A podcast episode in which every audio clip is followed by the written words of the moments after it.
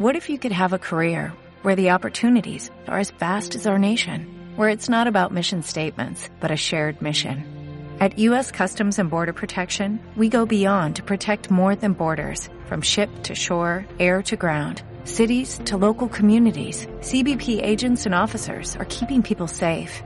Join U.S. Customs and Border Protection and go beyond for something far greater than yourself. Learn more at cbp.gov/careers.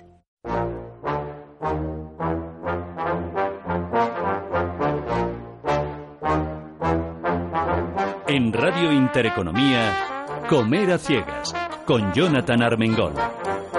Un programa para chuparse los dedos. A ver, vamos a ver, ¿cómo se lo explico yo esto a los oyentes? ¿Se acuerdan del programa del otro día cuando vinieron los de Tapapiés y montamos un pifosto y dijimos, somos demasiados, aquí mucha gente, madre de Dios, estamos locos? ¿Se acuerdan, verdad? Pues se ve que no nos quedamos contentos, porque dijimos, si cabían tantos, pueden caber más. Eso debió decir Noé cuando llenó el arca. Y claro, así le fue, que se le puso hasta las trancas. Pues esto viene a ser lo que es comer a ciegas, es lo que tenemos. Somos unos cuantos, vamos a ver si son disciplinados o no. ¿Sois disciplinados? Mucho. Bueno, pues de momento mucho, poco. Más o menos. Vale, vamos mal. Vamos a ver, a la de una, a la de dos y a la de tres yo digo hola a todos y todos contestáis hola. Entendido, ¿no? Espera, ¿qué faltas tú que no te has sentado? O sea, busca un hueco que faltas tú. Vale, 1, 2 y 3. ¡Hola a todos! Hola. No han bebido. No, o sea, a ver, menos mal. Pues voy a empezar por presentar las partes interesantes. Alicia Arance, responsable de comunicación de London Dry Gin Number 3. Hello. Hola, muy buenas tardes. Tú ya sabes que esa botella que tienes ahí tiene nombre. Sí. Es una de mis favoritas y eso no lo suelo reconocer, pero ahora pero mismo bueno. Pone número 3 London Dry Gin. For Jonathan. Pero... No by, pero yes for, ¿no? Exacto. Yo creo que eso, gracias a Dios, como ya nos conocemos de hace años, con Solange Aliot. Bonjour. Hola. Hello, ¿cómo estás? ¿Estás bien? Oye, vas pasando de buen destilado a buen destilado y tiro porque me toca. ¿Eso cómo se hace? Yo solo lo mejor. Absolutamente, ¿no? Y encima habéis montado una cosa súper divertida porque, bueno, luego lo contamos, que si no, no puede ser. No, estoy lanzándome. Ariane Sester. Aló, ¿cómo allez-vous? Buenas, muy buenas. Bueno, es lo único que sé decir, pero se me da muy bien, ¿eh? Brand Ambassadors de Laurent Perrier, que además estuve el otro día probando el Grand Siècle. Sí, maravilloso, pero es que estáis en todas partes. Estuvimos en el Wellington, que habéis conseguido reconvertir el bar del Wellington en un bar específico donde disfrutar del mejor champán y de las mejores ostras de Madrid. Efectivamente. Y no conformes con eso, esta chica es hiperactiva aquí con lo formal y lo modosita que la veis, es hiperactiva porque... Acabo de venir del Westin Palace, de haber hecho estos días la prueba de la cena de fin de año, que no me daba el presupuesto. Me han dicho, pues vente antes que celebras el fin de año a finales de octubre y es más. Y también, por supuesto, ¿qué champán crees que había tú en el Westin Palace? ¿Laurent Perrier? Oh, por supuesto, es que lo dice tan bonito que es que yo ya no me atrevo, ¿Eh? Entonces, imagínate, decir, Marcelino Real, muy buenas. Yo creo que vamos a tener que hacer que Ecorracimos admita a Laurent Perrier en el concurso. Entonces iba a subir por... Ah, no, Marcelino no ha llegado, perdón, que acabo de liar la parda. He dicho, esto es que estoy acelerado y entonces no puede ser. A ver, ¿quién tenemos de...? Es que ya nos conocemos. Miguel Ángel de Ecorracimos, Miguel Ángel Benito. ¿Tú te imaginas Ecorracimos con Logan Paguet? Sería fantástico, sería la guinda que necesitaríamos. Espérate un momento. Oye, ¿Logan Paguet se certifica como ecológico o todavía no habéis entrado en ese tipo de certificaciones? Ecológico no, pero hemos entrado en una filosofía sostenible. Sí. Pero bueno, yo creo que eso lo ha sido siempre. Es decir, además, los franceses, en ese sentido, sobre todo las marcas importantes que tenéis muy claro la trayectoria, trabajáis muy bien la sostenibilidad. Es cuestión de hacer una pequeña hectárea, solo una. Por favor, ecológico, para que nos alegren el concurso de vinos ecológicos. Yo creo que es una buena moción de... ¿Verdad que sí? Jonathan y yo vamos a certificarlo. Ya, sí, perfectamente. Y yo creo que Desiré nos acompaña. Desiré Rubio, sí, hola. Secretaria General de Covalia. Esos locos que también organizan este concurso. Exacto, somos parte de los organizadores del concurso. Y evidentemente para nosotros es una herramienta de promoción para poner en valor vinos que vienen haciendo producción ecológica y vinos de alta calidad. Y lo que queremos es que la ciudadanía, sobre todo la sociedad en general, tenga la oportunidad de conocer qué es un vino ecológico. Y ahora lo contamos. Oye, lo contamos. Desde luego te aseguro que el programa más crazy de este año de Intereconomía del 2018, que está a punto de acabarse, pero todavía no, fue el programa grabado en Ecorracimos de 2018. Sí, sí, sí. Que menudo pollo. Yo creo, no me echaron de esta. Espera, que tengo que hacer el último saludo, que si no empiezas a hablar, ya la hemos liado. Cecilia Bustamante, gerente de Rustic, que en tan poquito tiempo la estáis liando parda, porque estáis que arrasáis. ¿Cómo se hace eso, Cecilia? La verdad, con mucha pasión, mucha ilusión, con ganas de que la gente coma bien, de que se sienta bien en nuestro restaurante.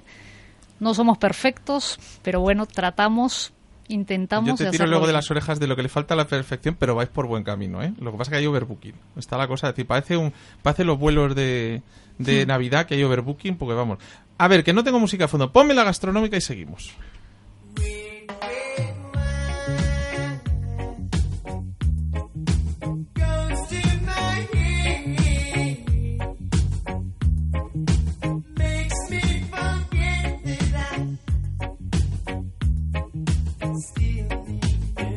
Comer a ciegas, para chuparse los dedos.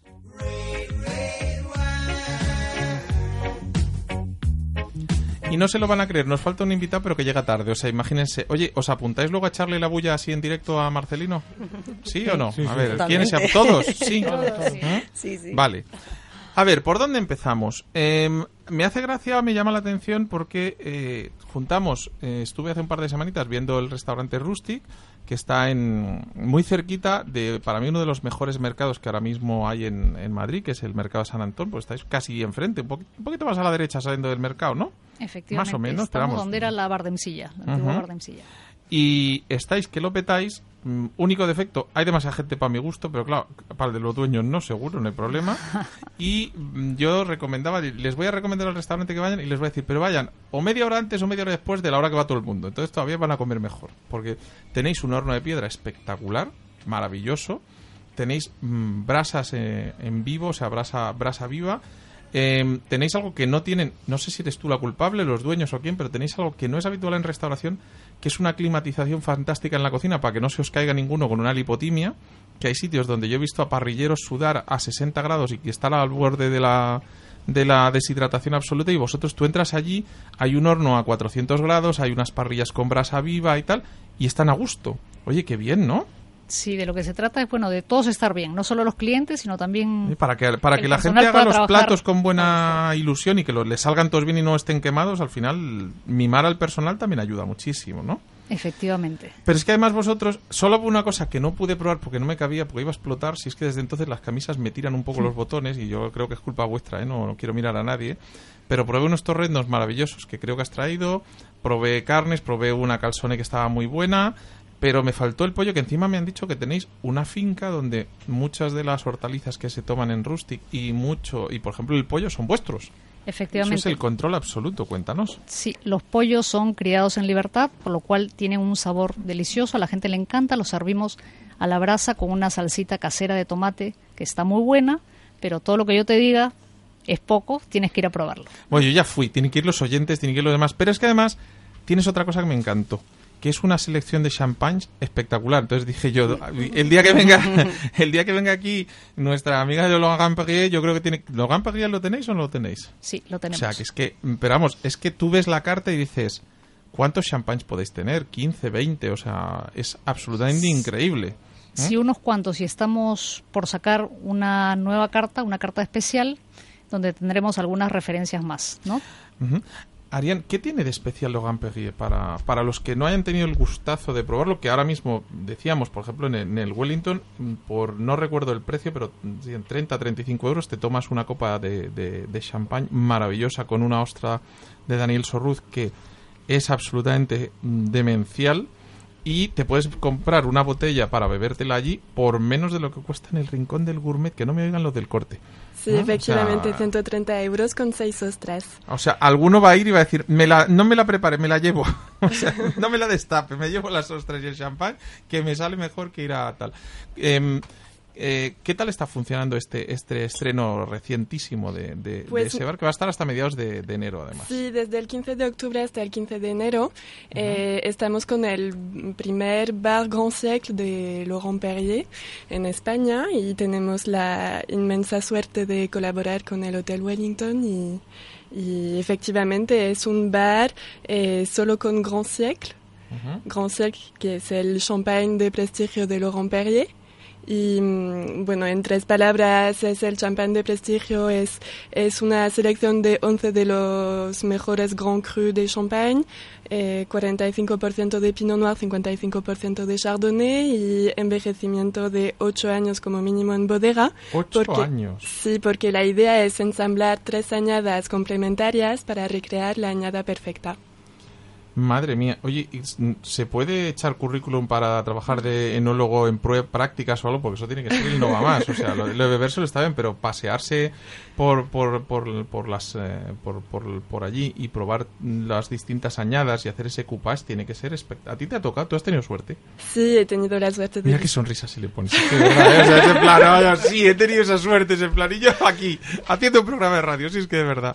¿Cómo es esa experiencia? Cuéntanos un poco. Pues la experiencia de visitar Laurent Perrier es excepcional, primero porque las bodegas no están abiertas al público. Y son viajes especiales para los clientes, para los mejores clientes de Laurent Perrier, y también nos cuentan toda la historia de Laurent Perrier, que es muy muy bonita, y tenemos la suerte de catar toda la gama de Laurent Perrier. Yo les voy a contar un secreto. Aquí esta señorita, aparte de ese acento, que a mí el acento francés siempre me encanta, Ariane es una mujer altísima, deduzco que guapísima, aunque no la he visto. Entonces el otro día yo le pedí el móvil y dije, ¿me das tu móvil? Y me dijo Andrea, que estaba con una copa de champaña en la mano conmigo, me dijo, ¿quieres ligar? Dije, no, quiero que me lleve Logan Paguet, quiero visitar la bodega, que es mucho mejor. Así que, pero realmente decir, cuando uno, champán está ultravalorado a nivel mundial y tiene, pues como todo en esta vida, desde champagnes muy baratos. Yo no he visto nunca por menos de 12 o 13 euros, aunque alguno habrá, hasta botellas de miles de euros. Sí, sí, sí. ¿Cómo se consigue el posicionamiento y cómo elegimos un nivel de calidad-precio como el que vosotros tenéis? ¿De Laurent Perrier quieres decir? Por supuesto.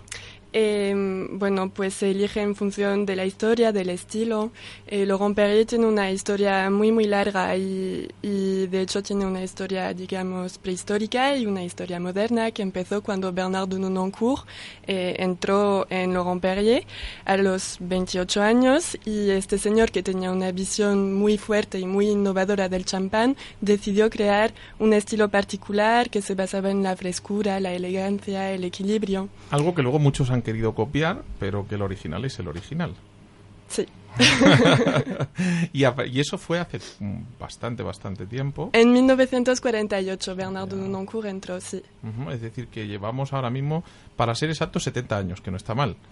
Que no está mal. No está nada mal. Dentro de 5 montamos un aniversario desde allí de las bodegas y vamos, armamos una importante. Y el hecho de porque quizá al ser un perfil de champán que ya empieza a tener un precio asequible o menos asequible que otros, este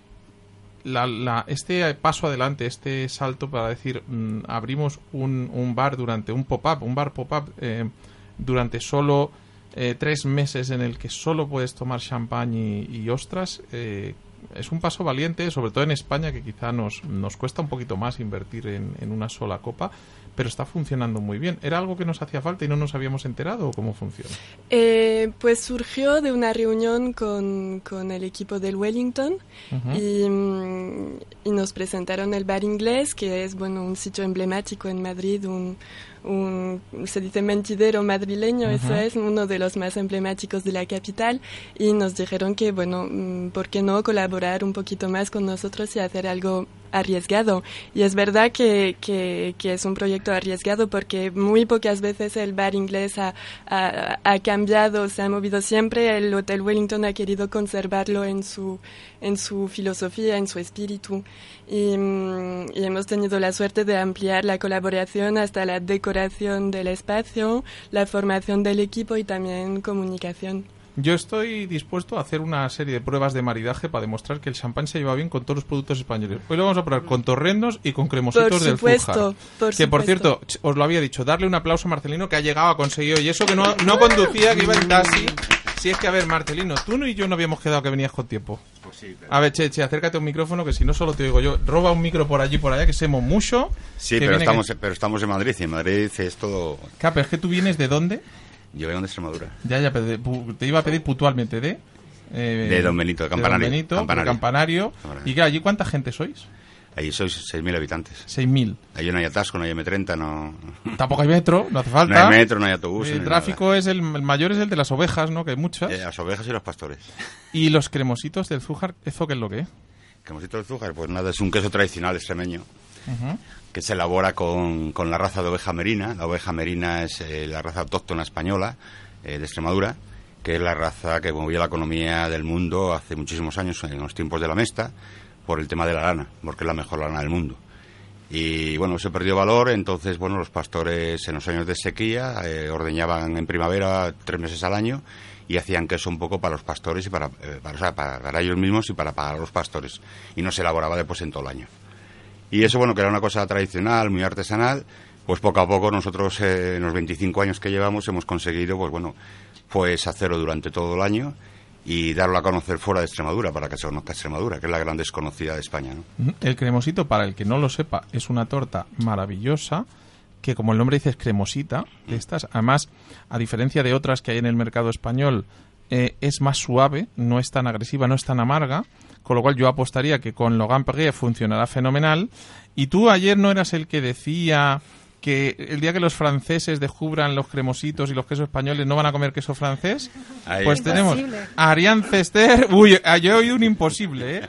Y creo que ha sido Solange que ha dicho imposible. Yo quiero hacer una prueba de maridaje de los cremositos con Laurent Perrier y con un gin tonic con Number 3. A mí también. Porque puede funcionar, vamos. O sea, además lo de, Cari, yo no te preocupes, dame otro cremosito que lo arreglo. Pues puede funcionar muy bien, que tú ya me has visto que soy un comedor compulsivo.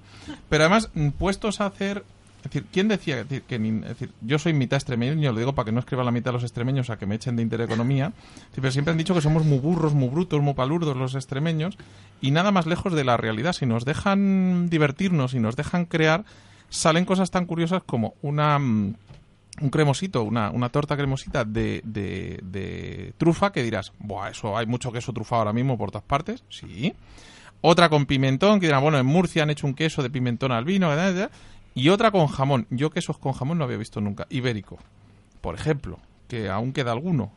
Y además luego si quieres nos cuentas un poquito la historia, pero vamos, podría funcionar. Desiré, se me están ocurriendo una de ideas para Ecovalia. Dime. Y si hacemos los ecochis, ¿sabes? O eco-fromage o eco-queso. Lo que te dije, eco-queso queda un poco heavy, pero eco-cheese queda como más internacional. ¿Cómo lo ves? Te digo, los vocablos que están protegidos por el reglamento europeo que regula la producción ecológica es eco, bio, ecológico, biológico. Entonces, invito a todos los que están ahora mismo aquí compartiendo este espacio a que, si necesitan más información de cómo poner esos vocablos en sus productos, nosotros nos prestamos a Ecovalia a poder informarles y poder orientar. Tiraba más por crear un concurso de quesos, por aquello de... Claro. Pero es una buena idea, ¿no? Sí, además que el consumo de producto ecológico es patente ya, está creciendo. Te digo un dato, está creciendo 18 veces más en este último año que lo que es el consumo general, no eco, que ha crecido un 0,7% frente a un 12,8% que ha crecido el ecológico. Por tanto, aquí hay una oportunidad. La línea ecológica, si ahora mismo no está contemplada por ninguno de los que estamos ahora mismo aquí sentados, yo les invito a que lo hagan porque hay demanda. A ver, hay demanda. Miguel Ángel, tú te ves haciendo... Perdona, no, hoy Marcelino, perdón, es que hoy estoy mezclando los nombres. Yo se metí y eso que no he empezado con la number 3. Marcelino, ¿tú te ves mezclando, o sea, creando? Ya estoy pensando en otra barbaridad. Estaba pensando en mezclar el champán y tal. No. ¿Te ves creando un cremosito ecológico? Porque, desde luego, poco ecológico no es precisamente lo que comen vuestras ovejas. O sea, prácticamente lo tenéis hecho. Bueno, nosotros no lo hemos planteado en su día, ¿no? Lo que pasa que tiene un coste adicional, sobre todo al ganadero, ¿no? Por el tema de la alimentación ganadera, porque al final nuestro producto es natural. El cuajo es natural, es un cuajo de hierba cardo, Todas las ovejas están controladas, están saneadas, no tienen antibióticos, no tienen nada. El problema es que bueno, que la cebada, el trigo y el maíz que comen está producido en Extremadura, en secano y en regadío. Entonces, bueno, producir eso ecológico es muy complicado, aunque haya subvenciones es complicado. ¿Por qué? Porque encarece el producto y pues la gente, por mi opinión, no valora lo que yo puedo. Si no valora ya mi queso, sin ser ecológico, Miguel Ángel, no pueden valorarlo. Os lo dejo a vosotros, todo vuestro. Déjamelo a mí. Despellejarlo, ala, despellejarlo. No. Mira, no, lo que hizo Marcelino es la realidad. O sea, Arián, yo te diría, cámbiate de sitio, que no va a ser que te caiga una torta así de camino, ¿sabes? No, es la cruda realidad de lo que tiene, lo que pasa con nuestro mercado español. Pero no solo con los quesos, sino con los quesos, con los vinos, con los aceites, absolutamente todo. Es un error y eso tenemos que cambiarlo. Y por eso Ecorracimo va a dar ese giro en este 20 aniversario del concurso y apoyar a no solo ese tipo de productos, sino te invitamos a que estés en nuestro concurso, que puedas ver lo que se puede hacer y sobre todo que todos los que estáis aquí... Que te acerques a ver un concurso de vinos y digas lo bien que maridaría eso con un cremosito ecológico. Fantásticamente. O sea, dentro de 5 o 10 años... maridaje, tú lo has dicho. Ese cremosito con un Logan Paguet, eso no tiene precio en el mundo. A ver, el movimiento se demuestra andando. A ver, una pregunta, porque Arián, en España somos muy brutos. Entonces nos encanta destapar el champaña haciendo pum así a lo grande. Y en Francia más bien no. Es todo lo contrario, es la absoluta discreción y elegancia de que un buen sommelier destape sin hacer ruido. Sí, la idea es que el ruido que salga de la botella sea solamente... Sí. Entonces, a ver, se admite, porque solo hay una botella, ¿sabes? Es un pequeño problema sin importancia. Se admite votación a mano alzada, que estamos en España. ¿Quién quiere que haga ruido y quién quiere que no? Los que digan que haga ruido, que levanten la mano. Que no los puedo contar, que alguien lo cuente, por favor. A ver, nadie. Y los que lo quieran en silencio, todos. Vale, pues entonces, por favor, pero avisa cuando lo vayas a hacer, porque tu micro, a la francesa, como Dios manda, tu micro lo van a subir al máximo, te pones muy cerquita para que esa sutileza, si se te parece... ¿Tenemos a nuestro técnico preparado? Chan, chan, chan. Si no lo hacemos con la boca. Bueno, si quieres avisa cuando lo vayas a hacer, para que vayamos hablando mientras, que si no nos queda un silencio muy largo. Vale. Hacerle una foto abriendo la botella, que luego van a pensar que no es verdad, que como no va a hacer ruido, van a pensar que no, que alguien le haga una foto y luego me la pasáis. Eso del WhatsApp que hacéis todos mirando, mandando chistes verdes y cosas. No, pues no. Fotos de una mujer abriendo una gran botella de champaña, eso sí que es una buena foto. Mientras, yo iba a preguntar, es decir, London Number 3, London Dry Gin, no solo es una de las mejores ginebras, sino que está montando unos festorros que ahora presten atención, porque tienen oportunidad. Si se apuntan por redes sociales y hacen tal, me lo van a contar mucho mejor. Alicia me va a contar qué es la que estáis preparando para el 8 de noviembre. Bueno, no es exactamente un fiestorro. Bueno, sí, yo lo veo un fiestorro. Es teatro. Bueno, eso es un fiestorro cultural, no me cuentes. A mí me encanta. Sí, pero no es una fiesta loca. Vale. Sí. ¿Podré ver la obra con un gin tonic en la mano? Por supuesto, y de eso se trata. Eso es un fiestorro. Tú dale las vueltas que le quieras dar. Vale. Bueno, lo que estamos preparando es... vamos a traer un pedacito de Londres a Madrid el próximo 8 de noviembre y para ello estamos organizando un evento que es una experiencia súper especial en un club privado en el centro de Madrid, con lo cual ya el propio acceso al espacio es especial, puesto que solo pueden acceder normalmente. Que si no, se nos liará, ¿sí? Es que es un poco secreto todavía, pero bueno, es en el centro de Madrid, entonces a este lugar normalmente solo pueden acceder los socios o sus invitados y nosotros hemos escogido este club para recrear el parlour. ¿Es uno que está muy arriba en un edificio? Es un edificio entero. Es una buena pista. No. Es un edificio entero. Vale, de hecho, el evento transcurre por todo el edificio. Los invitados serán parte de la historia y lo que vamos a hacer es implicar... Te falta ponerle eco para que quede más misterioso. Hay un misterio, de hecho, que resolver en esa tarde, ¿vale? Uh-huh. Y toda la historia transcurre homenajeando a los personajes históricos de Gran Bretaña que tienen relación con la historia de Número 3. Que Número 3 es una ginebra que nació en el barrio de St. James de Londres. Ya sabéis que es el barrio más... señorial, ¿no? Más de gentleman, está muy cerquita del Palacio de Buckingham. Entonces allí está Berry Bros & Root, que es una tienda que tiene más de 300 años de historia y ellos son los proveedores oficiales de la Casa Real Británica en vinos y espirituosos. Entonces esta empresa decidieron hace unos años crear la Ginebra Perfecta, para los Martínez, luego lo explicará Solange mejor que yo, pero en ese espacio hay un reservado que se llama The Parlor, donde se han reunido todo tipo de personajes históricos, desde Napoleón III a Lord Byron, pasando por Churchill, Ian Fleming, el autor de James Bond. Entonces recreamos toda esta historia falto en Madrid yo. Ahí el 8 todavía de noviembre. No he estado, falto yo para que sea perfecto, ya te lo digo. No, invitadísimo estás, te tenemos reservada una plaza. No, digo en Londres, no ya. Lo, bueno, pues también. Sí lo... Tú pides mucho. Yo, hombre, fíjate si pido, que llevo casi 40 años diciendo que si la Santa Lucía me devuelve la vista, me dice que tiene mucho trabajo, imagínate. Me dijo, pon Comer a Ciegas que te va a ir mejor en la vida. Bueno, por ahora podemos empezar por el evento del día 8 de noviembre. Que ya es, pues eso, va a ser especial porque es vivir un poco la experiencia de Londres, pero en Madrid. Y, por supuesto, habrá distintos momentos de consumo para que los participantes puedan conocer y probar la ginebra. Y, bueno, para apuntarse, para poder ganar unas invitaciones, hay que acudir al Facebook, a la página de Facebook de número 3 en España. ¿Y es la página? La página es NO3, como del número 3, Gin Español. Y lo que hemos pensado es que las personas que quieran participar, para ganar esa invitación, tienen que decir por qué quieren ese evento y etiquetar al amigo o la persona que les gustaría que acompañase. El que ponga, porque lo he oído en Comer a Ciegas, vamos, tiene más puntos, ya lo voy avisando, ¿eh? Eso puede ser. Eso puede ser, porque lo oí en Comer a Ciegas y me encantó la idea. A ver, voy a pediros dos cosas, que los que queráis escuchar el pss, ese, os pongáis los cascos. Le voy a pedir a mi técnico que suba el micrófono de Ariane para que si intentemos captar ese segundo, ese instante de placer, y a partir de ahí ya, lo siento queridos oyentes, pero nosotros nos lo bebemos. Por favor, o sea, de ver qué presión, o sea, has abierto muchas, pero bajo tanta presión yo creo que pocas, Ariane. Perfecto, eso sí, se nota que es un champagne excepcional porque ha salido el primer tiro con fuerza, entonces ha hecho ya un momento, no tanto, ya, lo ha controlado y ha conseguido. Ese es el momento de la perfección. Lo dicho, somos un poco brutos en España y lo abrimos haciendo ruido. Mejor así, ¿verdad, señores y señoras, señoritas? Perfecto.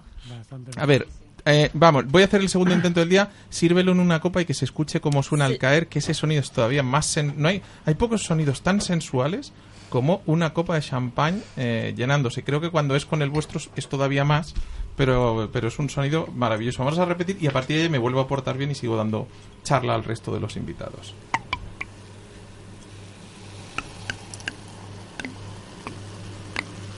Y que luego haya gente que lo haga con grabaciones, esto es mucho más bonito, o sea, ¿sabes? O sea, queda muchísimo mejor. Voy a saltarme los ciegos primero, ni mujeres, ni niños, ni nada, yo primero. A partir de ahí ya. ¿Con qué creéis? A ver, yo le voy a preguntar a nuestra responsable de restaurante, de Rustic, Cecilia, ¿con qué de Rustic funciona bien el Logan Paguet? Que mira, tú ya lo has probado. Yo he traído... Rustic, sí. Ya, o sea, allí lo tenéis, o sea, que ya lo sabes. Sí, yo he traído una muestra, un trocito de Rustic para que todos prueben, que son los torreznos. Sí. Finos y crujientes, especiales para nosotros, con un corte especial que la gente le llama la atención porque se espera el torrezno de toda la vida. De toda la vida, ese grandote, gordote, pesado. ¿No? Y este es menos graso, entonces muy crujiente. Exacto. Por favor, que circule. Voy a hacer la prueba. Primero un sorbito de Logan Paguet, luego un torrezno y luego otro sorbito. Y luego ya probamos con cremositos, si a ti te parece bien. Merci beaucoup. Perfecto. A ver, lo tengo en la mano. Es magnífico porque es cítrico y cremoso a la vez. Fresco, tiene una burbuja estructuradísima, equilibrada, ni mucha ni poca. ¿Cómo se consigue equilibrar hasta este punto una botella de champán? La tenemos muy ocupada, ¿eh? Ha vuelto corriendo al micro, ha dicho, espera, que es a mí. Sí, por favor. Sí, pues sí, es la idea de Grand Siècle es que en 1955 Bernard de Nonancourt partió de una observación que probablemente la naturaleza nunca daría la añada perfecta, pero que el arte del ensamblaje podía alcanzar esa perfección. Y entonces todo el concepto de Grand Siècle es ensamblar tres añadas diferentes y complementarias, una por su frescura, otra por su elegancia y la tercera por su frescura. Y bueno, y de allí sale la magia. Les voy a contar una cosa. No prueben, por favor, el Grand Siècle con los torreznos.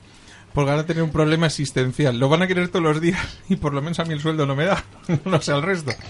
Pero madre de Dios, qué maravilla. O sea, equilibra. Acabo de probar el torrendo. No sé si te atreves tú a hacer ese maridaje también. Pero sí, entre que es un torrendo menos graso, más liviano y que la acidez y el equilibrio de Grand Siècle, es que no lo digo también como tú, lo limpia bien la boca, potencia más el sabor. Acercar otra vez ese plato torrendo que no he probado suficiente. Me he quedado corto, ¿eh? Así que me lo dejas aquí ya directamente. Ha dicho, va, ¿pa' qué más? Dejárselo ahí, que coma todos los que quiera, que mientras come no habla. Eso es pan, he dicho. Y yo digo, me habéis engañado, me habéis puesto pan. Esta, vale, ahí está, ahí hemos mejorado. Oye, está más finito todavía que el del otro día. Está perfecto. ¿Cómo conseguís esta perfección en Rustic?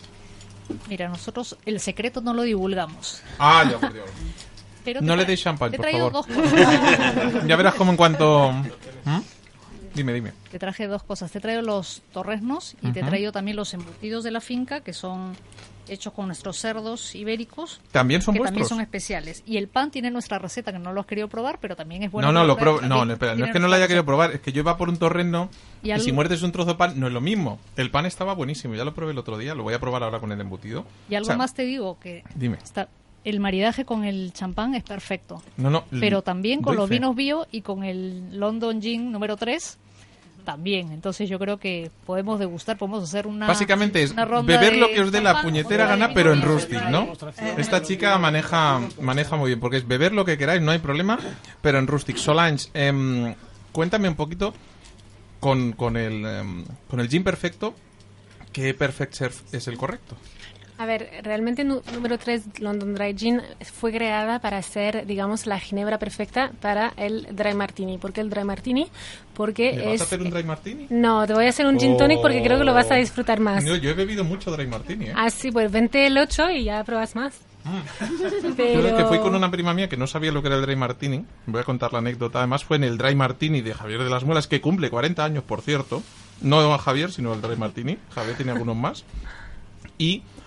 me vio pedir un Dry Martini y dijo, yo quiero uno. Le dije, esto es para mayores. Mi prima me saca 5 o 6 años. Me dijo, yo soy mayor que tú. Dije, vale, tú misma. No veas la cara que se le quedó cuando lo ves transparentito, tal, no sabes cómo hacer. ¡Ras! Pegó el sorbo y casi se le salieron los ojos como gominolas. A los que sabemos beber Dry Martini bien hecho, lo disfrutamos como enanos. Hecho tal, te vuelvo a... Ya puedes hablar. Claro, es que el Dry Martini es el cóctel en el que no se puede esconder la ginebra, porque es todo ginebra. Entonces, este gin está pensado para hacer, pues, el gin clásico por excelencia, tanto para gin tonic como para Dry Martini. Uh-huh. Entonces, ahora os voy a preparar un gin tonic. Pero bueno, lo que os quería comentar también, para que lo sepáis, es que al final fue creada por David Clutton, que es el único experto a nivel mundial que tiene un PhD o un doctorado en ginebras. Uh-huh. Y lo que él quiso es un poco el back to basics, volver a los esenciales, a lo más menos es más. Y solo lleva 6 botánicos, que son el enebro, la piel de naranja, la piel de pomelo, el cilantro, el cardamomo y la angélica. ¿Vale? Uh-huh. Entonces... Dicho esto, y eso es lo que hace que sea mi favorita. Le voy a preguntar, voy a hacer una pregunta de estas, Cecilia. Sí. Estos embutidos son hechos para vosotros, con vuestros cerdos. Efectivamente, nosotros somos un restaurante con finca. Uh-huh. Entonces, tanto las verduras como los pollos, como los cerdos, vienen de la finca. Y mira, tenemos algo en común con el London número 3, uh-huh, que nosotros también volvemos a los básicos, uh-huh, ¿no? Y el protagonista es el producto. Uh-huh.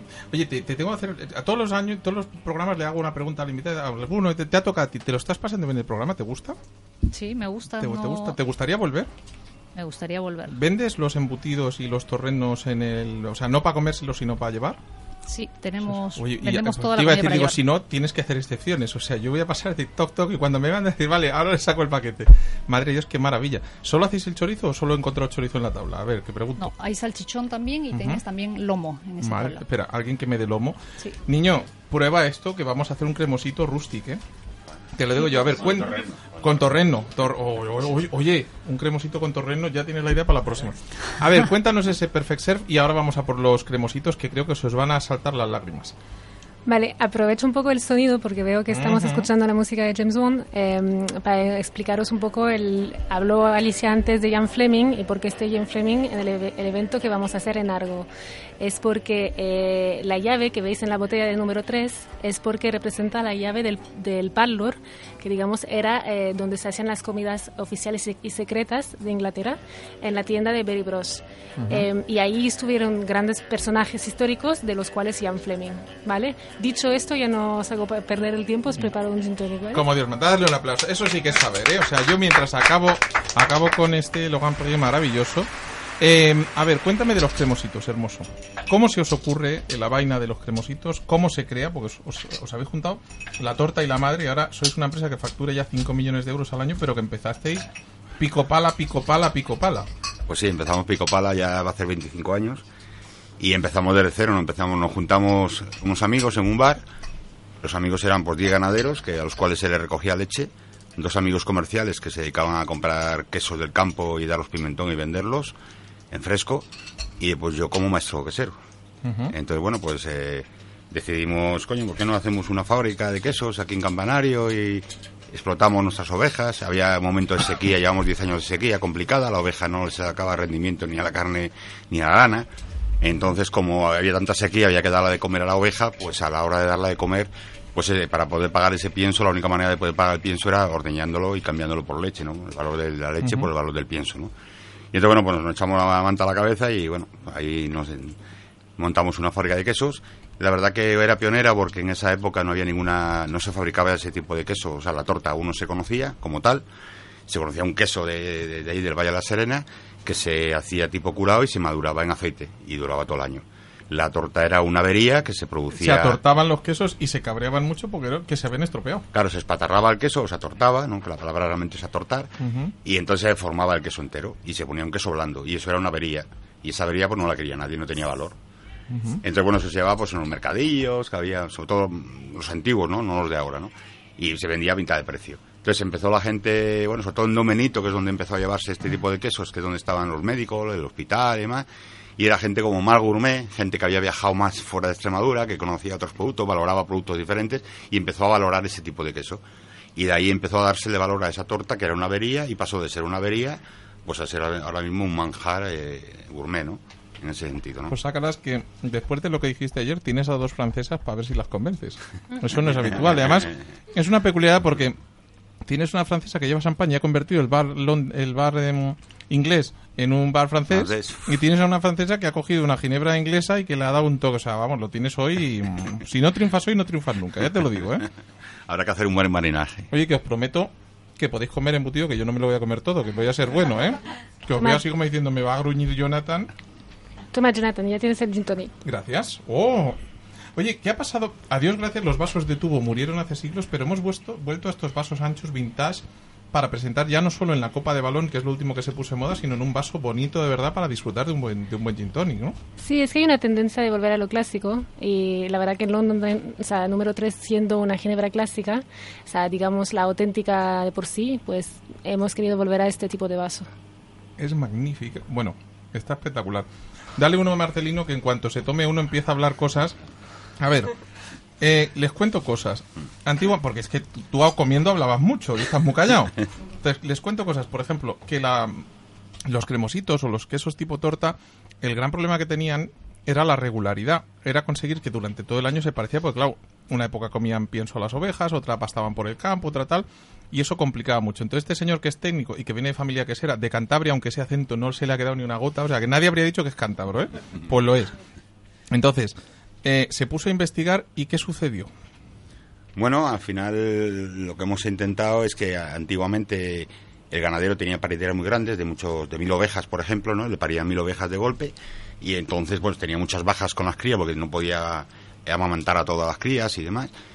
Y a la hora de hacer queso, pues nos dimos cuenta que el problema es que solo tenemos leche durante 3 meses al año. Entonces, claro, la fábrica no puede funcionar solo 3 meses al año, ¿no?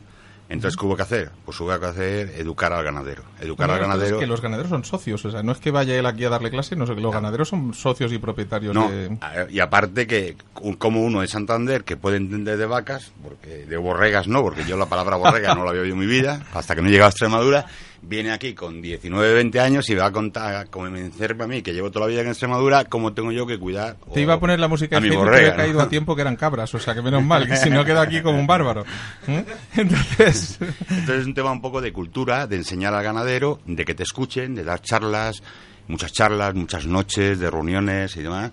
Intentar convencer al ganadero. Y bueno, al final sí lo convencimos y conseguimos. De hecho, me acuerdo que el presidente de la empresa era un soriano y a mí me dijeron, nadie ordeña, pero si tú convences a ese hombre mayor que tiene ya 70 años, que es soriano y los sorianos nunca ordeñan, si tú le convences y ordeña a él, ordeñamos todos.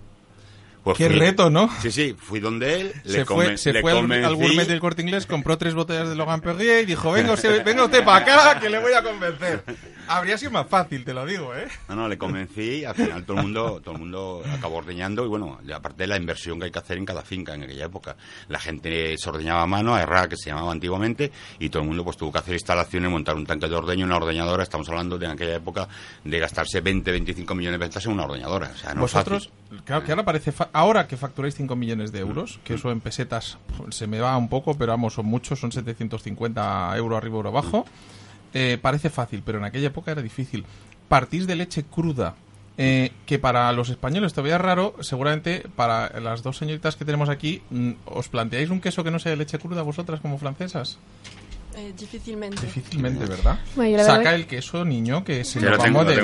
Pues ábrelo ya, que es que se va pasando los minutos. Está ya abierto, está abierto. Pues prueba, a ver, ¿quién de las dos quiere probar primero? Solo hay un problema, que se me han quedado, se regañas en el taxi con las prisas. A ver, ¿te importa que usemos el pan de Rustic para probar la... Pan de Rustic, aquí hay pan de Rustic, niños, o sea, tú tranquilo que aquí improvisamos. Quiero que lo prueben ellas primero, más que nada, porque una vez lo pruebe yo no va a probar nadie más, porque es no, que yo cruda. Me agarro una tal, pero precisamente vosotros trabajáis con leche cruda, sí, que significa que leche que no se ha pasteurizado, no es que de ahí viene crudo, no cocinada, no cocida, ¿no? Eso es leche cruda, o sea, es leche recién ordeñada, aunque al elaborarla, como no lleva ningún tipo de fermento, lo que la elaboramos es al día siguiente, la dejamos 24 horas para no elaborar la recién ordeñada. Uh-huh. Y pues solo lleva los pistilos de la flor del cardo. El cardo es una flor típica de Extremeña, de Portugal, que tiene unas flores muy bonitas, como si fueran las flores de la alcachofa. Y los pistilos del cardo es lo que se macera con agua y con eso se cuaja la leche. ¿Y por qué a una mujer fea se le decía que era más fea que un cardo borriquero, entonces? A ver, explícame. Bueno, será porque pinchaba el cardo. Ah, no porque pinchaba. ¡Ay, hijo mío! ¿Ves? Si es que uno tiene que volver a sus... Digo yo. Lo dijo un cántabro a un ciego. Si es que vamos bien. A ver, ¿quién de las dos quiere probar primero el...? Voy a probar yo. Vas a probar tú, ¿no? O sea, no, para no discutir. Ese de jamón ibérico y este de trufa. Como este es más fuerte, mejor que pruebes. Yo te habría dicho que probar el primero de todos, el natural, pero... También el natural podemos abrir. Sí, sí, abrimos. Tú tranquilo, que aquí somos muchos y tenemos mucha hambre. Y tenemos sin lactosa, por si alguien es intolerante a la lactosa. Eso es una cosa curiosa. Es decir, habéis conseguido un queso sin lactosa que no queda dulce, porque los quesos sin lactosa suelen ser muy dulzones, ¿no? Sí, normalmente cuando tú le quitas la lactosa a cualquier queso... típico de cabra, de oveja o de vaca, lo que haces es le dejas el azúcar, entonces ese azúcar se refleja mucho en el queso y le da un dulzor muy importante, con lo cual no tiene nada que ver un queso normal, para que pongamos un caso, un tipo manchego, con un manchego sin lactosa no tiene nada que ver el sabor, totalmente cambia, es dulce. En nuestro queso, la ventaja que tenemos es que el amargor del cuajo vegetal hace que ese dulzor no aparezca, desaparece, con lo cual si tú comes un queso sin lactosa y un queso con lactosa, apenas notas la diferencia. Entonces, bueno, pues al final somos los primeros que hemos hecho una torta sin lactosa y que está funcionando muy bien. La verdad que está funcionando muy bien porque cada día hay más gente intolerante a la lactosa. Estuve comiendo el otro día con él y con su director comercial y era mucho más divertido mientras él decía, y el otro decía, no, las locuras de aquí del mozo. Decía, ya le dejamos hacer a Marcelino lo que quiera porque total, se mete... En total son 2 meses de prueba cada vez que hace un queso, no pasa nada. Y el de jamón, a ver, ¿qué opináis las dos chequeadoras? ¿Qué opináis de los...? No. El de jamón está buenísimo y ahora estoy con el de trufa. Amigo, difícil elección, ¿eh? Es leche cruda, pero es un queso muy, muy suave, muy... No sé cómo decir, es como nube, un poco. Uh-huh. ¿Qué tal lo ves con Logan Perrier? Muy bien, buenísimo. No, es verdad. Porque sí, o sea, al final el champán limpia la boca y... Te hace tomar más y más y más. Solange, ¿tú lo has probado? Es que me encantaría, pero estoy embarazada, así que si no está pasteurizado... a partir de 60 días, en teoría, no, pero vamos a ser prudentes y vamos a... Yo creo que vamos a hacer una cosa. Ojalá. Para cuando ¿Todavía no sabemos si es niño o niña? Niña. Es niña, pues cuando nazca la niña, yo creo que exacto. Aquí este mozos... Marcelino, ya sabes, Marcelino, yo creo que en vez de un pan bajo el brazo, un cremosito, le das la directa. No, imagínate que en vez de una cesta problema. De flores, le mandamos una cesta de cremositos. Cuenta con eso sí que sería... Cuenta con ello. Y le llevamos... Un... Pues sí, ahí, pero escúchate, tomo la palabra, ¿eh? Sí, sí, no. Te están oyendo 80.000 oyentes, o sea que más no vale problema, que cumplas. Que cuente con ello. Yo se la llevo y yo me comprometo a llevar la botella de Logan Perrier, como estará para amamantar, porque... Tal, me la bebo yo para que lo vean. No. Lo celebramos entre todos, hombre. No te vas a beber tú solo, que igual te sienta mal. No, es decir, me puedo pillar un ciego espectacular, pero como ya lo llevo de serie, no afecta, de verdad. Me contabais antes, Desiré, Miguel Ángel, ¿es tan difícil convencer a la gente de hacer productos ecológicos, de hacer vinos, de hacer quesos, de hacer aceites? ¿Tan complicado es que entendamos que cuanto más respetemos la naturaleza y más respetemos el producto que tomamos, mejor vamos a vivir y mejor futuro vamos a dejar? Pues, por ejemplo, sin ir más lejos, a la niña de Solange, por no de hablar de la mía que lleva para 18. En este momento no es tan difícil convencer a quienes quieren, a quienes tienen una empresa y quieren tener un valor dentro del mercado que está ahora mismo demandándose, como es el producto ecológico. No es tan difícil porque hay demanda y falta oferta. Entonces, lo que necesitamos es poder incentivar, que para eso nosotros desde Covalia lo que damos es las herramientas, como en el caso de Ecorracimos, para los vinos, dar herramientas que están a disposición de quienes van a hacer vinos ecológicos, y esa posibilidad de promoción y además de venta de ese producto, que tienen mercados abiertos.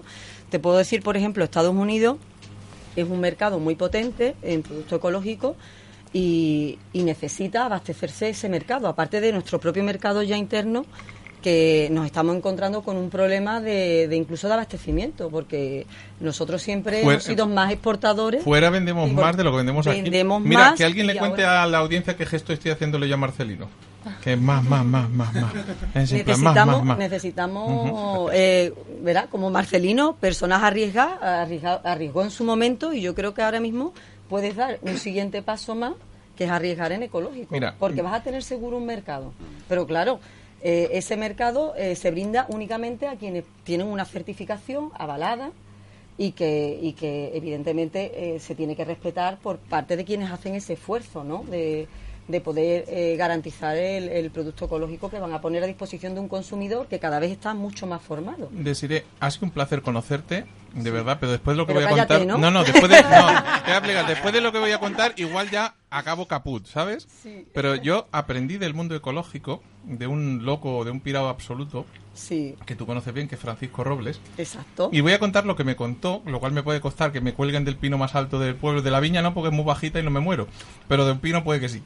Entonces, a mí Francis, cuando ya llevábamos años de confianza, que es un loco absoluto, un pirado del ecologismo, le dije, digo, Francis, ¿tú cómo te metiste en esto ecológico? ¿Cómo acabas en esto? Y no le pedí permiso para contarlo, pero lo voy a contar. Me dice, mira, Jonathan, mi bodega, Robles, estaba, no te diría arruinada, pero estaba muy tocada, y encima pues los grandes son muy grandes, y cuando eres pequeño pues es muy difícil defenderte. Entonces yo me metí en el mundo ecológico por negocio, por intentar defender algo diferente y por intentar pelear algo diferente. Dice, y fue por dinero. Dice, lo que jamás se me habría ocurrido es que después de 5 años, además de ganar dinero y de vivir mejor, que no me lo era esperable, pero siempre vas conmigo, dice, se convertiría en mi forma de ser, de vivir y de entender. Dice, cuando tú paseas por un viñedo y pisas una cama vegetal de casi un palmo, cuando tú ves que puedes contrarrestar las plagas de forma sostenible, de formas que te van contando, cuando tú ves que poco a poco esos vinos que hacía tu padre y los que tú vas haciendo van mejorando, que yo creo que eso tiene algo que ver con Rocío Márquez también, pero luego se nos engorda la niña y se nos viene arriba. Entonces te das cuenta que lo ecológico es un valor de futuro. Dice, pero si te tengo que ser honesto, ¿verdad? Dice, yo empecé por dinero. Dice, luego ya acabé siendo el mayor defensor del mundo de lo ecológico. Después de cuando oiga esto me pela, ya os lo digo yo, ¿eh? Pero realmente, es decir, se puede equilibrar perfectamente el hacer un producto excepcional con el hacer un tal. Es decir, hombre, mira, Cecilia, al final para vosotros como restaurante Rustic sería más fácil que viniera el carnicero de turno o el frutero de turno, os vendiera los productos, no tener que tener la finca, no tener que complicarte, porque al final toda esa gestión complica y da más dolores de cabeza, pero el resultado final en Rustic, en cada uno de vuestros platos, hace que tengan un plus que otros no pueden tener, ¿verdad? Así es. Y un paréntesis, nosotros trabajamos con vinos ecológicos. Rustic, como te dije, nació Tenemos una catadora para el próximo concurso. Ya cuando acabamos el concurso, empezamos con la number 3 de noche, esa no es ecológica, pero da igual. O sea, va perfecta. Solange, ya sabes que a ti te tenemos que tener en cuarentena este año, pero luego ya me han quitado el gin tonic. ¿Dónde está? Me veis así tocando y digo... No, bueno, menos mal que tengo el Logan. Perdona, Cecilia, que te he cortado. No, que nosotros, bueno, tenemos, como te dije, fuimos un restaurante nacido de la ilusión, pero escuchamos a nuestros clientes, escuchamos lo que la gente demanda. Nos gusta, tenemos tres ideas claras. Nos gusta dar de comer bien, que la gente se lo pase bien. No somos pretenciosos, pero intentamos que la experiencia del cliente, cuando pasa por la puerta, sea grandiosa. Uh-huh. Y nuestra sofisticación es la simpleza de nuestros productos. Absolutamente. Productos de la finca y sin maquillaje, ¿no? Es decir, es minimalismo en el plato, es decir, producto, uh-huh, producto y quizá cuarta vez producto, ¿no? Poca manipulación, exactamente. Uh-huh. Además, un buen personal, una gente súper amable, una carta de vinos larga y arriesgada, o sea, no es esa típica carta donde conoces todos los vinos, donde tal. Los champán sí, con lo cual debo ser un borracho de copón, uh-huh, pero... Y luego ese equilibrio entre productos desde hortalizas a la llama directamente, carnes a la parrilla, pizzas en horno de leña de verdad, que el horno yo vi y hace un huevo gigante. Sí. Simple, sencillo, pero a la vez rico. Ya vuelvo a decir, el único problema que tienes, y lo dije, es que como vamos todos a la vez porque somos españoles, hay momentos en que le metéis mucha caña al horno al tal, con lo cual es mejor ir un rato antes, un rato después, para que vaya más tranquilo el personal, porque entonces está todavía más bueno. Pero realmente, hasta el pan, ¿de dónde habéis sacado este pan, niña? También receta secreta. Arriesgamos cada día con cada producto. Solange, por favor, pásale otro. Dentro de tres verás cómo canta, ¿sabes? Cuestión de darle otro number 3, pásale, prepárale otro, por favor. Lo he intentado, pero... Ahora voy a conseguir que cuente otro secreto aquí este hombre. ¿Cómo se os ocurre el cremosito de jamón ibérico? El cremosito del Zújar, queso tipo torta, o torta, sin tipo, queso torta, con... jamón ibérico, porque aparte que yo te dije, digo, pero eso funciona, eso no se pocha, eso no también dices, sí, pero ¿y cómo se os ocurre? Ahora cuéntalo. Bueno, pues tenemos un jefe de fábrica, el maestro quesero, que hemos enseñado y demás, que es del pueblo de Campanario, y pues el chaval este pues iba a casar, y entonces dice, oye, quiero hacer un queso con jamón ibérico, y digo, vamos a hacer un queso con jamón ibérico, sí, es que quiero yo regalar algo especial a la gente de Campanario y tal, y quiero 200 quesos pequeñitos. Y digo, bueno, pues yo te busco un jamón ibérico, no, pero quiero jamón ibérico de bellota, y bueno, pues yo te busco un jamón ibérico de bellota. Total, que encontré un cliente que vende jamón ibérico de bellota, digamos, lo produce, y se lo compré preopicado, como si fuera para el salmorejo. Pero él decía que no, que era muy gordo y queríamos un picado más extenso, ¿no? Y después que no sea un jamón seco, que sea un jamón más húmedo. Entonces hicimos las pruebas en un queso, vimos que después de 60 días, la verdad que... Hacer la prueba es meterlo en el queso, dentro de la pasta del queso. Sí, una vez hecho, fresco. Fresco, o sea, como si fuera un queso fresco. No es destapar un queso y meter el jamón dentro, no. Acabo de sacarlo del molde del altar, lo meto dentro de la cuajada, sí, lo prenso, lo tal, y ahí lo pongo 60 días, que dices, ¿pero dónde vas, pedazo bestia? 60 días maduración. A meter un jamón ibérico dentro de un queso, a ver lo que va... Total, tú dijiste, pues da igual, tira para adelante, ¿no? Ahí está. Y después de 60 días, ten en cuenta que el queso se madura a 3 grados de temperatura y a 98% de humedad, es decir, como si fuera una cueva, porque al final hace como si fuera lo mismo que una cueva. Entonces nos dimos cuenta que al final la evolución del queso con el jamón fue perfecta y marinaba de maravilla. De hecho, en la boda, cuando se le regaló, que yo fui a la boda y pensé que no le iban a poner como si fuera para el menú, que no pensé que no le iban a regalar, yo pensé que lo ponían en un plato. Entonces, y cuando acaba la boda dice, ¿pero dónde habéis puesto el jamón? Dice, ¿dónde habéis puesto mi torta? Dice, ahora te lo regalan para que te lo lleves a casa. Ahí está. Entonces nos lo regalaron, le pusimos un lacito con el nombre y demás. Y la verdad, claro, toda esa gente, que eran 200 hombres, pues los regalaron solo a los hombres, no a las mujeres. A las mujeres le dieron otro regalo. Claro, lo llevaron a su casa, lo probaron con los amigos, no sé qué, se empezó a correr la voz por toda la comarca. Porque al final estas bodas en Campanario son como bodas de 400, 500 personas. Cuando he dicho la comarca me recuerda como a lo del Señor de los Anillos. Todos los hobbits yendo para allá a buscar el Ahí gusto, está, ahí está. Allí las bodas son descomunales, ¿no? En Cantabria son más pequeñitas, allí son de 400 para arriba todos. Total que empezó a correrse la voz y todo el mundo empezó pues a preguntar y a demandar ese tipo de queso, ¿no? Y la verdad, que de momento entonces decidimos sacar el queso y empezar a comercializarlo, ¿no? Y de ahí para adelante, habéis empezado, y al paso que vais a tener una tirada fuerte de cremosito del Zújar con jamón. Habéis hecho otro con pimentón, otro sin lactosa, otro con trufa. ¿Me dejo alguno? No, en principio no quiero hacer uno con turrón, porque un buen amigo mío me dijo ayer en una comida... Ese iba ciego, que podía hacer, yo no le haría primero caso, ¿eh? Vamos a hacer, ya que tardan 2 meses la prueba, uno con turrón y uno con torreznos. Un turrón tiene que arriesgarse a hacer ecológico. Bueno, escucha, tú consíguele lo de leche de oveja merina ecológico, lo difícil es encontrar la leche. No está descartado. De hecho, tenemos un socio que le estoy convenciendo, porque al final toca buscar un ganadero, un socio que esté cerca de la finca. Cuando dices socios, es que los socios de la quesería son ganaderos. O sea, no es la típica macro quesería que explota al quesero y que al lechero, y que le presiona para bajar los precios, sino que aquí los socios, luego sale un anuncio con unas vacas allí en Cantabria y tal, y ¿quién copió a quién? Necesá, pero es lo mismo, es decir, aquí los que os sirven la leche son los propios socios, o sea, los que son socios de la propia empresa, ¿no? De hecho, es una cosa que llevamos a rajatabla. Es decir, lo que intentamos en la empresa no es ganar dinero y repartir dividendos, no. Lo que intentamos es darle un servicio al ganadero, en todos los sentidos, desde la elaboración de queso, desde la lana, la oveja, el cordero, los servicios veterinarios. Es decir, ahora mismo nosotros pasamos el ecógrafo a todas las ovejas, una a una, y sabemos... No me mires a Solange, así a los que 3 o 4 meses oveja, ¿eh? O sea, sabemos si la oveja está preñada o no, entonces la retiramos, no es como antiguamente, que tenían 1000 ovejas y te parían 300. Pero claro, a los 9 meses o 10 te dicen, solo van a parir 300. Entonces ahora pues eso lo controlamos. Entonces hacemos un servicio muy amplio al ganadero, al socio ganadero. A cambio, ¿qué hacemos? Que esa inversión que han hecho en las fincas se la devolvemos pagándole la leche bien y dándole una seguridad en el cobro de esa leche. Siempre y cuando, por supuesto, nosotros defendamos el precio. ¿Te atreves a contar cómo acabaste tú en esto y de dónde saliste o no te atreves? ¿No has bebido suficiente? No, sí me atrevo. Lo que pasa, bueno, por no aburrirlo. No aburras. Nos quedan 3 minutos. Te doy 1,5. Vale, pues bueno... La verdad que yo... ¿Por qué esta guerra de pagar bien al lechero?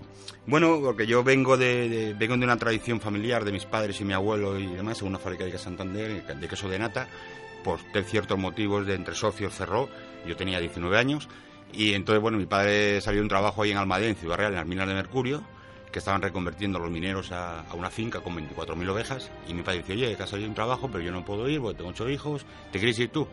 Se lo pregunté a mi novia y me dice mi novia, pues tira por allá a buscarte la vida. Me monté mi forfiesta con 19 años y salí ahí al culo del mundo, Almadén, que es el culo del mundo, ¿vale? Ahí estuve 8 años y me dijeron... Campanario no, ¿eh? No, Almadén está en Ciudad Real. Vale, sí, las minas de mercurio. Campanario no es el culo del mundo, solo Almadén. Vale, vamos bien. Total, que allí, bueno, al final me dijeron, hay 25.000 ovejas, pero no se ordeña. Búscate la vida y tienes que patearte todas las fincas del Valle Alcudia, Los Pedroches, La Serena y la Siberia. Y busca leche. Estuve 4 años buscando leche, convencí a todos los ganaderos para buscar leche y demás. Cuando ya empezaron a ordeñar, les compraba leche, llegó un tema político que cambian al presidente de las minas, toda la historia, y llegó y me dice, oye, mira, llevamos 3 meses sin pagar a los ganaderos, solo me conocían a mí los ganaderos, y claro, los ganaderos me reclamaban el dinero a mí. Y llega mi jefe nuevo y me dice, oye, que le quitamos 10 pesetas al litro a todos los ganaderos. Y hombre, ¿cómo me va a quitar 10 pesetas? A partir de ahora, dile que la leche vale menos y yo se lo digo. Pero lo que ya le debemos yo no lo puedo robar. Yo soy de Santander, mi palabra a la misa. Y me dijo el tío, bueno, esto es lo que hay, te lo he por escrito. No lo cumplí, fui a trabajar al día siguiente y el guardia de seguridad me dice, es que no puedes entrar a la empresa. Y me echaron. Fui a juicio, me indemnizaron y con ese dinero me iba con mi mujer, recién casados y recién embarazada, nos fuimos a Santander a hacer una quesería artesanal. Y empezaron mis socios, ganaderos, en Campanario, que es donde acabé cogiendo leche. No te vayas a Cantabria, haz aquí una fábrica, para acá, para allá. Total, que al final... Pues nos decidimos embarcarnos en este proyecto. 25 años atrás. Yo creo que hay cosas que vale la pena demostrar que cuando las cosas se hacen bien, se hacen bien. A ver, que se nos quedan menos de 2 minutos. Entonces yo hago las preguntas finales. Cecilia Bustamante, dirección de Rustic. Hola, Cecilia. ¿Qué te puedo decir? La dirección, por favor, la dirección que nos vamos. Augusto Figueroa, 47, próxima semana, nueva carta. Vuelvo. Miguel Ángel Benito, muchísimas gracias. Ecorracimos para abril o así, ¿no? Para abril, mayo, estamos barajando la fecha. 20 aniversario. 20 aniversario, una gran sorpresa y el gran estallido y el puñetazo en la mesa de los vinos ecológicos de España y Europa. Ya, se acabó. Lo siento. Ecovalia, Desiré Rubio, muchísimas gracias. No te dejo hablar. No, una palabra. Oportunidad. Sector ecológico, oportunidad. Ah, por ello. Oportunidad, inviertan en ecológico. Solange, ¿para cuándo? ¿Para cuándo? ¿Yo? La niña. El 10 de diciembre. ¿Para llevar la cesta de quesos? El 10 de diciembre. ¿Cuento contigo? Hombre, por favor, hombre. Si es que no te he visto la barriguita, si es que se nota que no es un carajo, concho. Si es que así me va la vida. Alicia, el 8 de noviembre en las redes sociales, repite el Facebook de London Dry Gin 3. Es... corre, corre. Vamos. Es número 3, Gin Español. Eso es lo que tienes que buscar en Facebook. ¿Por qué quieres? Lo escuché en Comer a Ciegas. ¿Con quién quieres ir y por qué? Porque lo escuché en Comer a Ciegas. Marcelino Real, viva los Cremositos del Zújar. Dirigiendo y presentando Jonathan Armengol. La próxima semana más y mejor. Pórtense bien si pueden y si no, pórtense mal, qué carajo. Pero siguen escuchando Comer a Ciegas en Radio Intereconomía. ¡Hasta la próxima semana!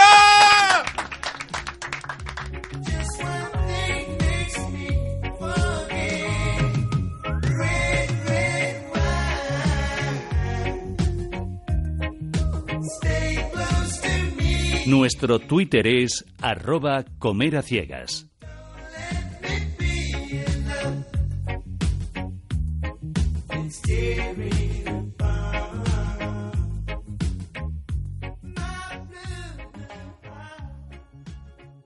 Como nuevo cliente de Western Union, puedes disfrutar de una tarifa de envío de $0 en tu primera transferencia internacional de dinero en línea. Envía dinero a los tuyos en casa de manera rápida, fácil y conveniente. Visita westernunion.com o descarga nuestra app hoy mismo y tu primera tarifa de envío corre por nuestra cuenta. Aplican ganancias por cambio de moneda. No disponible para tarjetas de crédito y envíos a Cuba. Servicios proporcionados por Western Union Financial Services Inc. NMLS 906983 o Western Union International Services LLS NMLS 906985.